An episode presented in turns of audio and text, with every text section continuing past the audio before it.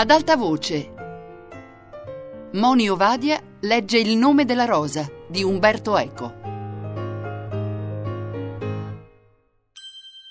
Sesto giorno, terza, dove Azzo, ascoltando il dies ire, ha un sogno o visione che dir si voglia.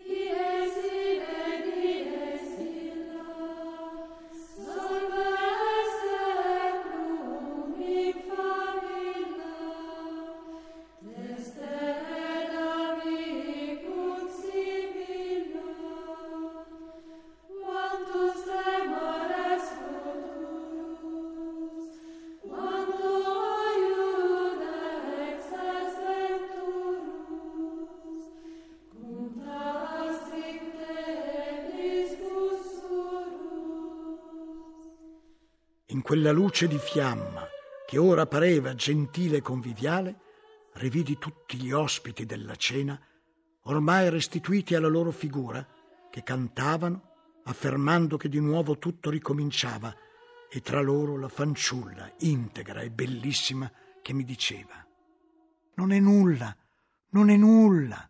Vedrai che poi ritorno più bella di prima.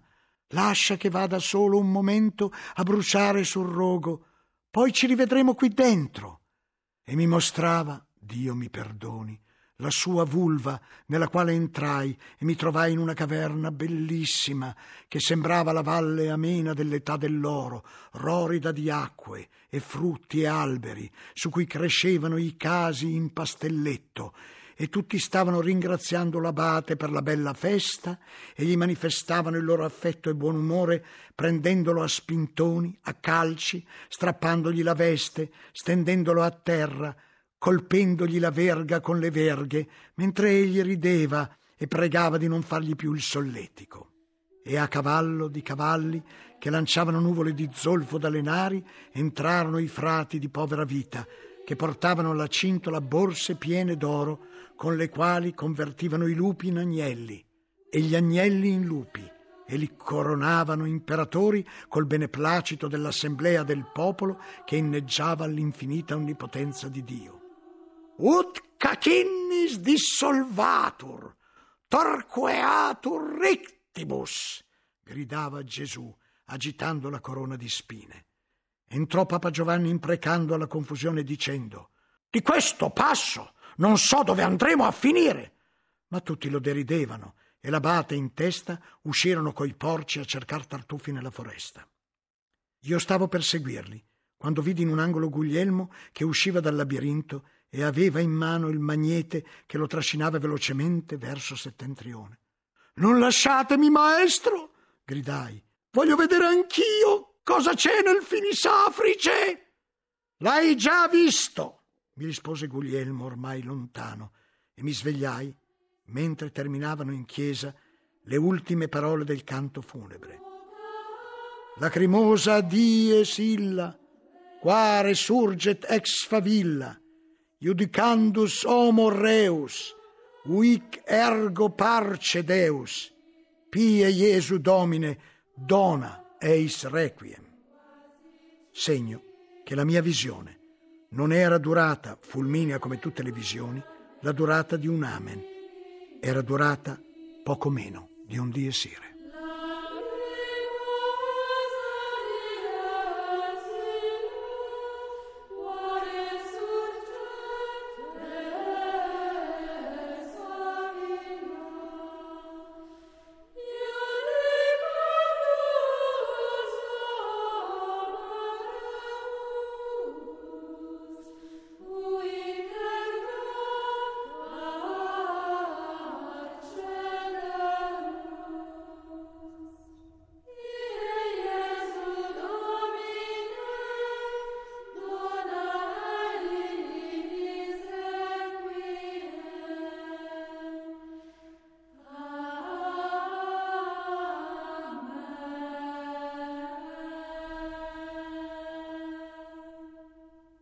Sesto giorno dopo terza, dove Guglielmo spiega ad Azzo il suo sogno.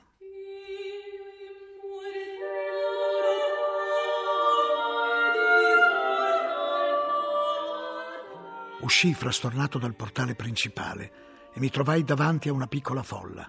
Erano i francescani che partivano e Guglielmo era sceso a salutarli. Mi unii agli addii, agli abbracci fraterni, poi chiesi a Guglielmo quando sarebbero partiti gli altri, coi prigionieri. Mi disse che erano già partiti mezz'ora prima, mentre noi eravamo nel tesoro. Forse, pensai, mentre io già stavo sognando. Mentre la carovana dei minoriti si avviava alla porta di uscita dalla cinta, Guglielmo e io rimanemmo davanti alla chiesa, entrambi melanconici, seppur per diverse ragioni. Poi decisi di raccontare il mio sogno al mio maestro. Per quanto la visione fosse stata multiforme e illogica, la ricordavo con straordinaria lucidità, immagine per immagine, gesto per gesto, parola per parola, e così la raccontai senza trascurare nulla perché sapevo che i sogni sono sovente messaggi misteriosi in cui le persone dotte possono leggere chiarissime profezie. Guglielmo mi ascoltò in silenzio, poi mi chiese: Tu sai cosa hai sognato? Quello che vi ho detto, risposi sconcertato. Certo, ho capito. Ma tu sai che in gran parte quello che tu mi hai raccontato è già stato scritto? Tu hai inserito persone e avvenimenti di questi giorni in un quadro che conoscevi già perché la trama del sogno l'hai già letta da qualche parte o te l'hanno raccontata da fanciullo, a scuola, in convento. È la cena Cipriani. Restai perplesso per un istante, poi ricordai, era vero. Forse mi ero scordato il titolo, ma quale monaco adulto o monacello irrequieto non ha sorriso o riso sulle varie visioni, in prosa o in rima, di questa storia che appartiene alla tradizione del rito pasquale e degli Ioca Monacorum? E quanti rimbrotti mi era caduto di ricevere dai maestri quando coi miei compagni ce ne recitavamo dei brani. Da anni avevo dimenticato quei giochi infantili. Come mai quel giorno la cena era riapparsa così vivida nel mio sogno? Vorrei essere Artemidoro per interpretare rettamente il tuo sogno, disse Guglielmo. Ma mi pare che anche senza la sapienza di Artemidoro sia facile capire quello che è successo. Vi ha inserito i tuoi ricordi più recenti, le tue ansie, i tuoi timori. Il tuo sogno non sapeva più dove fosse l'alto e dove il basso, dove la morte e dove la vita. Il tuo sogno ha dubitato degli insegnamenti che hai ricevuto. Non io, dissi virtuosamente, bensì il mio sogno. Ma allora i sogni non sono messaggi divini, sono vaneggiamenti diabolici e non contengono nessuna verità. Non lo so, Azzo, disse Guglielmo. Abbiamo già tante verità nelle mani che il giorno che arrivasse anche qualcuno a pretendere di cavare una verità dai nostri sogni, allora sarebbero davvero prossimi i tempi dell'anticristo. E tuttavia, più penso al tuo sogno, più lo trovo rivelatore. Forse non per te, ma per me. Scusami se mi impadronisco dei tuoi sogni per sviluppare le mie ipotesi. Lo so, è una cosa vile, non si dovrebbe fare, ma credo che la tua anima addormentata abbia capito più cose di quante non ne abbia capito io in sei giorni e da sveglio. Davvero? Trovo il tuo sogno rivelatore perché coincide con una delle mie ipotesi. Grazie. Ma il mio sogno era senza senso come tutti i sogni. Aveva un altro senso come tutti i sogni. Va letto allegoricamente o anagogicamente.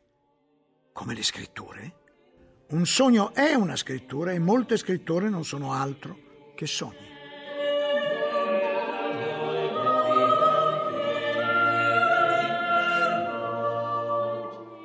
Sesto giorno sesta, dove si ricostruisce la storia dei bibliotecari e si ha qualche notizia in più sul libro misterioso.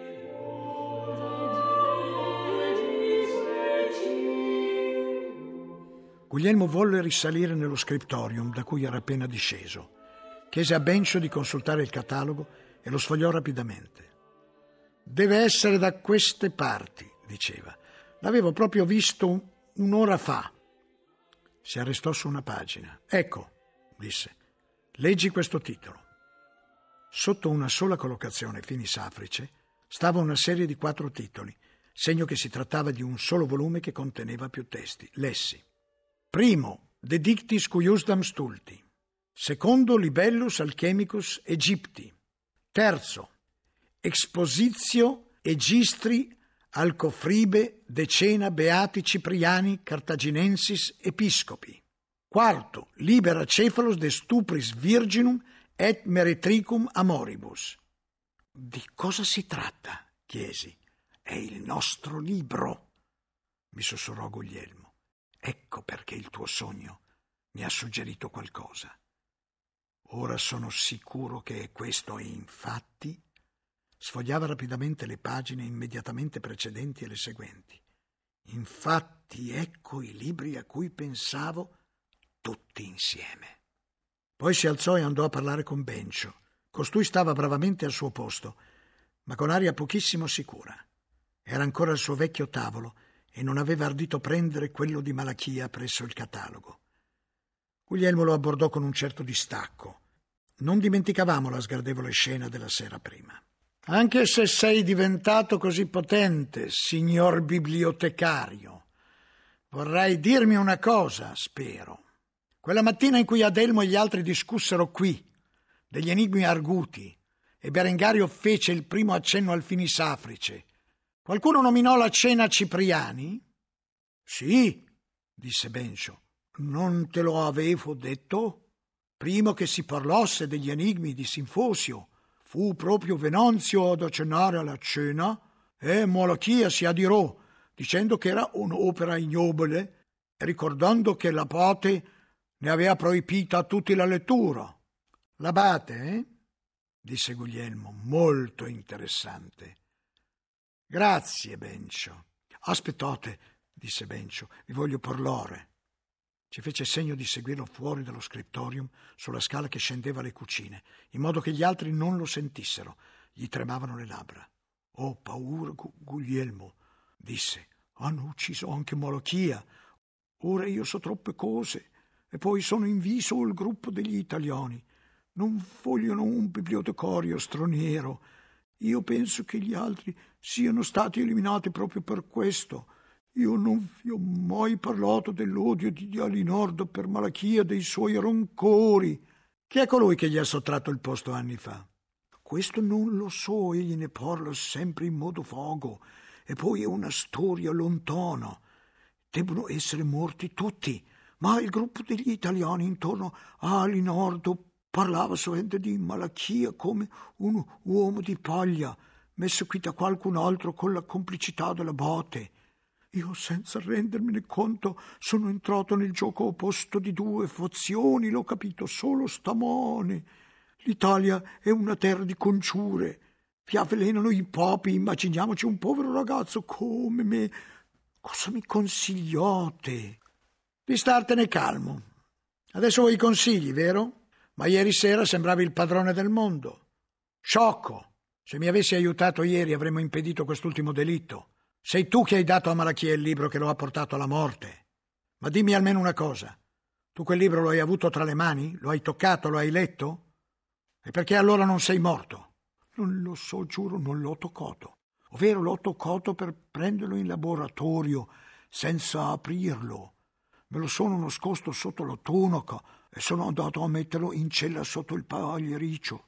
Sapevo che Malachia mi sorvegliava e sono tornato immediatamente nello scriptorium e dopo, quando Malachia mi ha offerto di diventare suo aiuto, l'ho condotto nella mia cella e gli ho consegnato il libro. È tutto.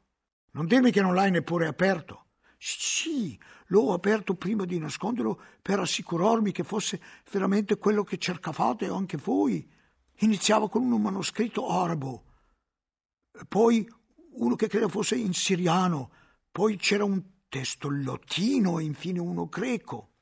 Mi ricordai delle sigle che avevo visto sul catalogo. I primi due titoli erano indicati come Ar e Sir.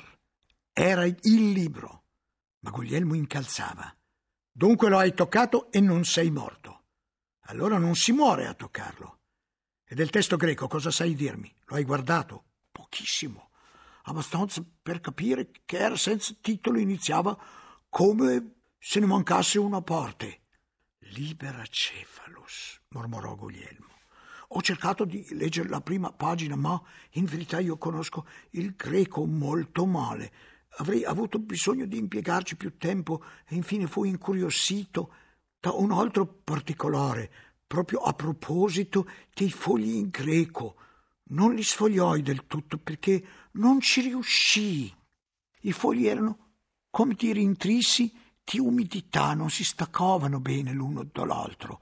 E questo perché la percamena era strana, più soffici degli altri pergameni. Il modo in cui la prima pagina era corrossa e si sfaldava, quasi era, insomma, strano. Strano. L'espressione usata anche da Severino, disse Guglielmo. La pergamena non sembrava pergamena, sembrava stoffa ma esile, continuava Bencio. Carta lintea o pergamino de pano, disse Guglielmo. Non ne avevi mai visti? Ne ho sentito parlare, ma non credo di averne visto. Si dice sia molto cara e facile, per questo la si usa poco. La fanno gli arabi, vero? Sono stati i primi, ma la fanno anche qui in Italia, a Fabriano. E anche... Ma sicuro, certo, sicuro! A Guglielmo scintillavano gli occhi. Che bella e interessante rivelazione. Bravo, Bencio. Ti ringrazio. Pergamino de Pano, eh? Bene, addio e stai tranquillo. Tu non corri pericolo. Davvero, Guglielmo, me lo assicurate? Te lo assicuro se stai al tuo posto. Hai già combinato troppi guai. Ci allontanammo dallo scriptorium lasciando Bencio, se non rasserenato, più calmo.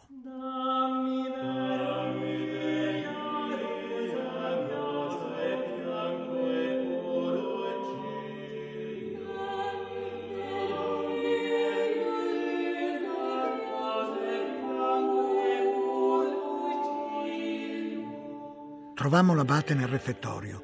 Guglielmo lo affrontò e gli chiese un colloquio. Abbone non poté tergiversare e ci diede convegno entro breve tempo nella sua casa. Dovremmo parlare degli ultimi fatti su cui ho riflettuto a lungo, disse Guglielmo. L'abate voltò le spalle alla finestra e fronteggiò Guglielmo con viso severo. Troppo a lungo, forse. Vi confesso, frate Guglielmo, che mi ero atteso di più da voi. È vero, ammise, non ho soddisfatto le vostre attese, ma vi dirò il perché, vostra sublimità. Questi delitti non derivano da una rissa o da qualche vendetta tra i monaci, ma dipendono da fatti che traggono a loro volta origine dalla storia remota dell'abbazia. L'abate lo guardò con inquietudine. Cosa intendete dire? Capisco anch'io che la chiave non sta nella storia sventurata del cellario, che si è incrociata con un'altra, ma quell'altra, quell'altra che forse io conosco, ma di cui non posso parlare. Speravo vi fosse risultata chiara e che me ne avreste parlato voi. Vostra sublimità pensa a qualche vicenda di cui ha preso in confessione. L'abate rivolse lo sguardo altrove e Guglielmo continuò. Se vostra magnificenza vuole sapere se io sappia senza saperlo, dalla magnificenza vostra, se sono intercorsi rapporti disonesti tra Berengario e Adelmo e tra Berengario e Malachia, ebbene, questo lo sanno tutti all'abbazia. L'abate arrossì con violenza. Non credo sia utile parlare di cose simili alla presenza di questo novizio, e non credo a incontro avvenuto che voi abbiate più bisogno di lui come scrivano. Esci, ragazzo, mi disse in tono d'imperio. Umiliato uscii ma curioso com'ero, mi acquattai dietro alla porta della sala che lasciai socchiusa, in modo da poter seguire il dialogo. Guglielmo riprese a parlare. Allora questi rapporti disonesti, seppure hanno avuto luogo, hanno avuto scarso ufficio in questi dolorosi avvenimenti. La chiave è un'altra e pensavo che voi lo immaginaste. Tutto si svolge intorno al furto e al possesso di un libro che era nascosto in fini safrice e che ora, è tornato laggiù a opera di Malachia, senza però, lo avete visto, che la sequenza dei crimini si sia interrotta. Ci fu un lungo silenzio. Poi l'abate riprese a parlare con voce rotta e incerta, come di persona sorpresa da inattese rivelazioni. Non, non è possibile. Voi, voi come fate a sapere del finisafrice? Avete violato il mio interdetto? Siete entrato nella biblioteca? Guglielmo avrebbe dovuto dire la verità e l'abate si sarebbe addirato oltre misura. Non mi ha detto la magnificenza vostra durante il nostro primo incontro che un uomo come me, che aveva descritto così bene Brunello, senza averlo mai visto, non avrebbe avuto difficoltà a ragionare su luoghi a cui non poteva accedere? È così dunque, disse Abone. Ma perché pensate quello che pensate?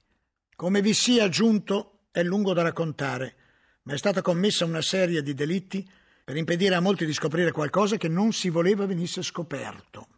Ora, tutti quelli che sapevano qualcosa dei segreti della biblioteca, o per diritto o per frode, sono morti. Rimane solo una persona. Voi. Volete insinuare? Volete insinuare?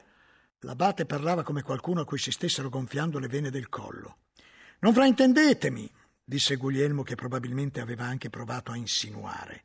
Dico che c'è qualcuno che sa e che vuole che nessun altro sappia. Voi siete l'ultimo a sapere. Voi potreste essere la prossima vittima, a meno che non mi diciate cosa sapete su quel libro interdetto e, soprattutto, chi c'è nell'abbazia che potrebbe saper quanto sapete voi e forse più sulla biblioteca. Fa freddo qui, disse l'abate. Usciamo.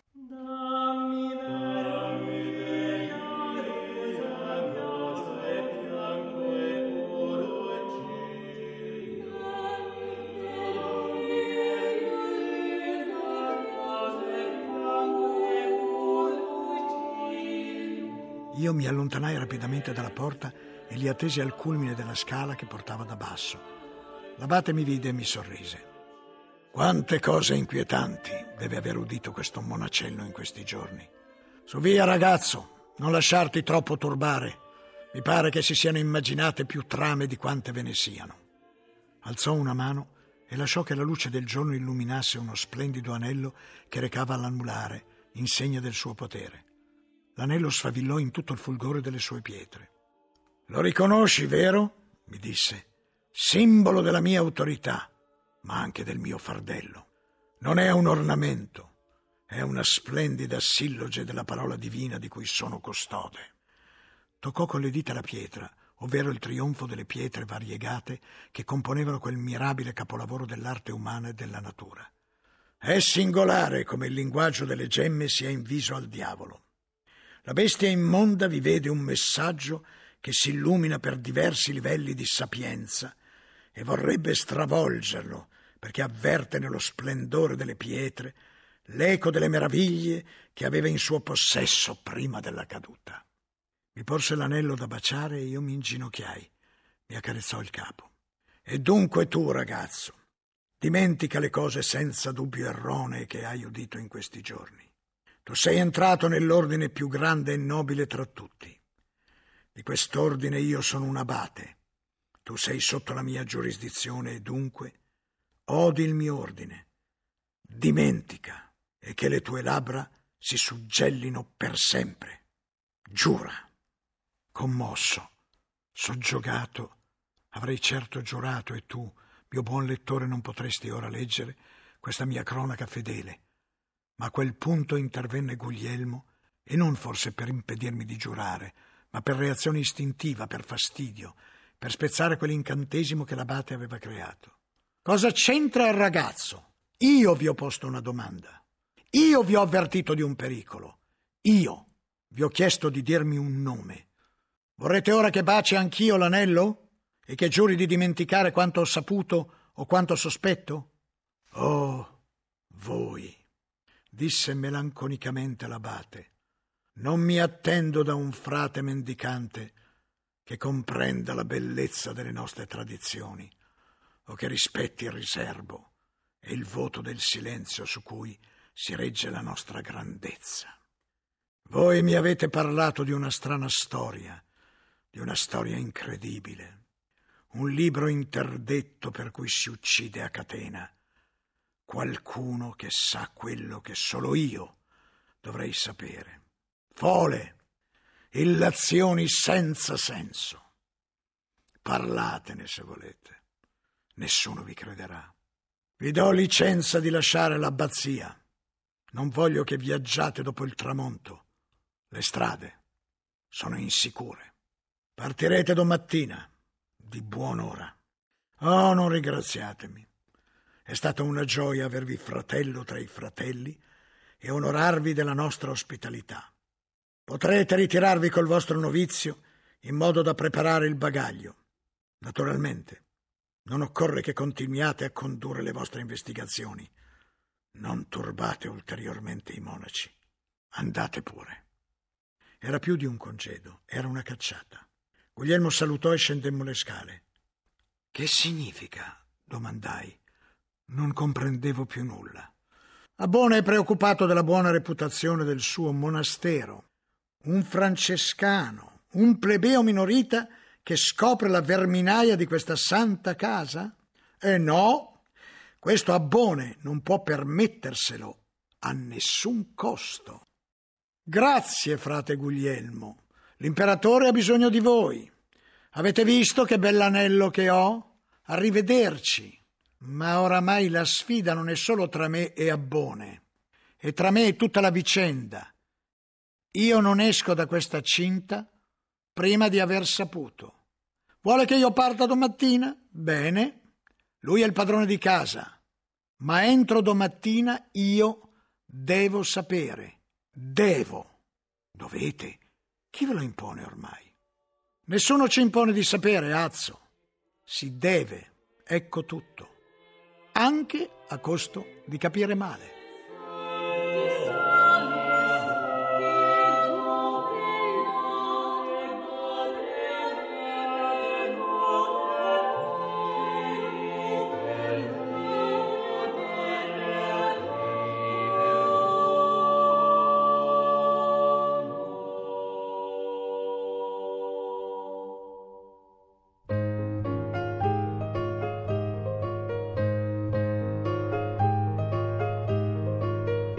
Moni Ovadia ha letto Il nome della rosa di Umberto Eco.